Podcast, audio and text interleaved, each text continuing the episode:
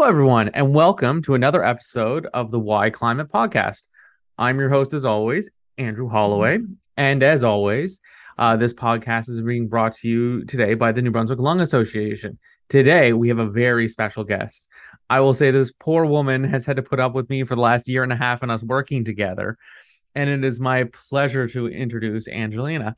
And I'm now going to pass it over to her. So, Angelina, who are you and what do you do? Oh, wow. Good question. I had to think about that one for a bit. Okay. Um, well, my name is Angelina Heer. I'm from British Columbia. My home community is Sucker Creek First Nation in Alberta, where my father is from. I'm currently living as a guest on the unceded and unsurrendered traditional lands of the Wolastoqey peoples. I'm a fourth year graduate student in the MED counseling program at the University of New Brunswick. I'm also the Nutsihpiluwewicik Director of Programs in the Faculty of Nursing. My primary role is supporting the recruitment and retention of our Indigenous nursing students. So, not much. You're not busy at all. no, not at all. Oh, not and I all. should I should add on top of that, I do have three children. How could I forget them?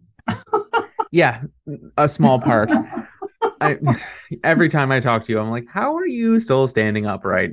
So that then leads into kind of what started you on your journey working in, as the broadest sense, public health. Well, my desire to work in the health profession stems from my experiences as a child, actually. From an early age, I witnessed damage to family structures that were caused by institutions that were set up to serve families and individuals. And so over the years, I've seen the domino effect, which has negatively impacted health. Yeah, and, and it's everywhere in the news right now. The sort of, especially in New Brunswick, the hospital mm-hmm. closures, the lack of staffing, and I always make the offhanded comment: we saw this bullet train coming 30 years ago, but we were all like, "Nah, everything's gonna be fine. Let's just stand on these tracks and hope for the best." So, you mentioned in your introduction you have uh, a focus on indigenous health. So wh- how did you begin to start that journey focusing on indigenous health and in some ways recruitment into the health profession?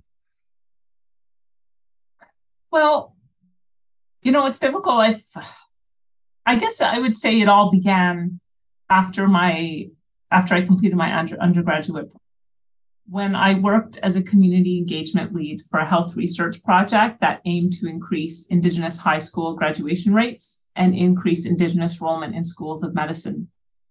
And this project began before the Truth and Reconciliation Commission released the calls to action.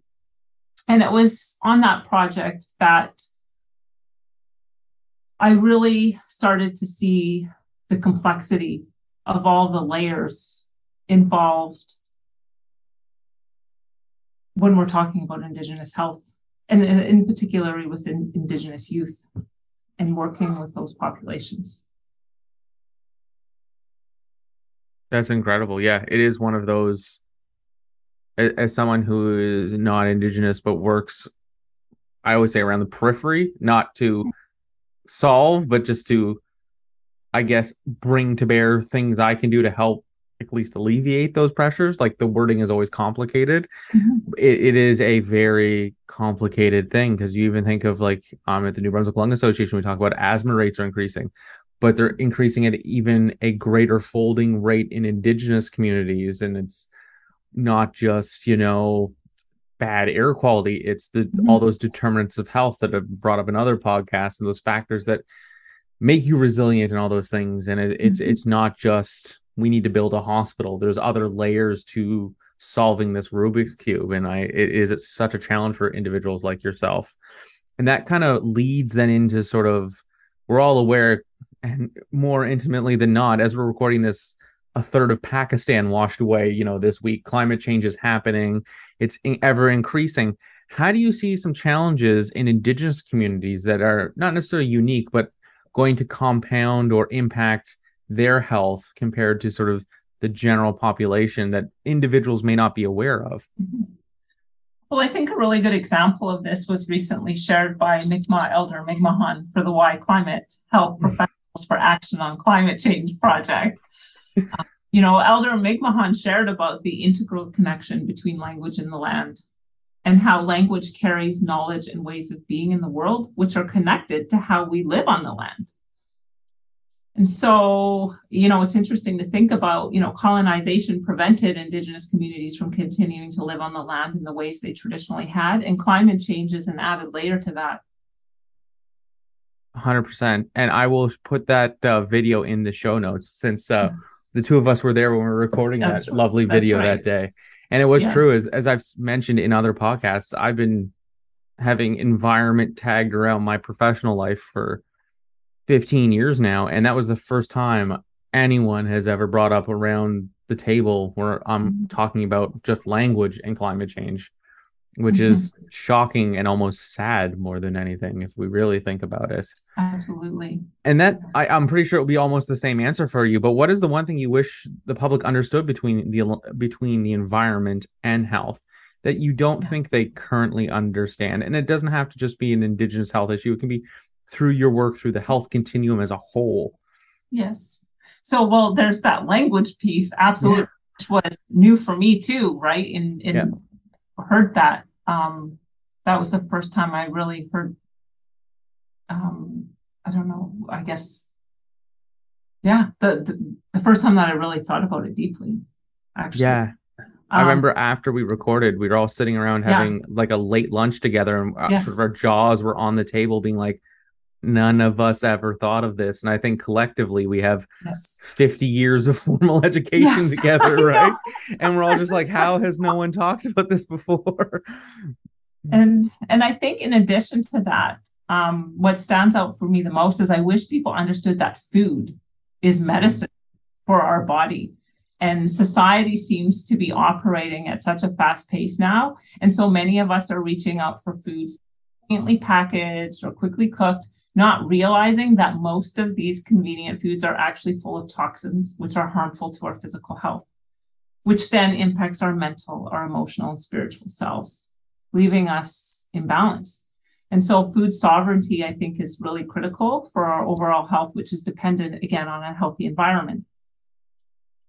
And it's one of those things, too. Food is kind of, in many ways, my dad always calls it a universal language. Like we mm-hmm. build. Mm our memories around a table and sort of the things my mother cooked or your mother cooked.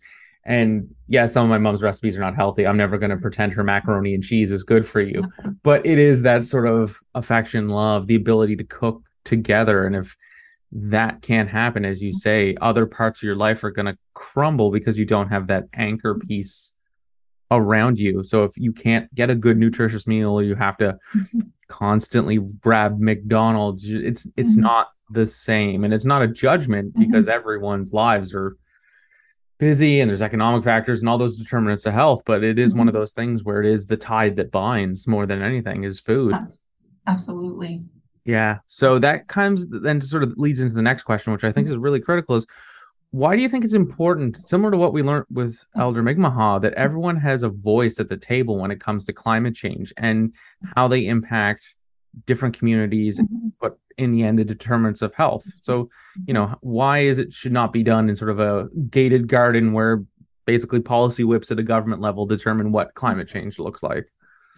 Well, I'm going to put on my human rights hat and I'm going to say my perspective should be a human right. Perfect that, that we have a voice at the table um, when it comes to the environment and especially how it relates to how our environment is impacting our health because not only does it impact our individual health it impacts our families our communities our nation and our entire global family yeah and i 100% agree with you we everyone brings different perspectives that can help sort of solve this problem because it's there isn't a silver bullet available to us mm-hmm. anymore. We've kind of passed that. We're going to have to have a whole bunch of little things that help solve all these issues. Yes. So we're both lucky enough that we work with a lovely sort of intern student who sort of gives me hope for the future every so often. Uh, and she'll hate us for even mentioning her in a podcast.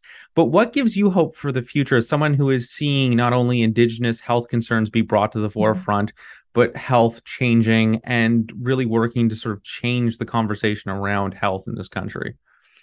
Well, you know what? It, it's funny the the example that just popped into my head immediately was when I used to work um, within the Indigenous Relations Departments uh, for natural resource claims that impact Aboriginal rights and treaty rights. And what gives me hope is that there are Indigenous people, and, and there's non Indigenous people too, but in this particular example, Indigenous people working tirelessly to bring attention for the need for all of us to live sustainably. Mm. And those people that I always come back to, I, I remember just listening to their stories at the table um, and just knowing that behind the scenes, we don't see it generally in the public, but behind those scenes, those conversations are happening. Yeah, it's it's when you give people power, they they tend to protect mm-hmm. and want to you know sustain and not lose mm-hmm. our natural environment.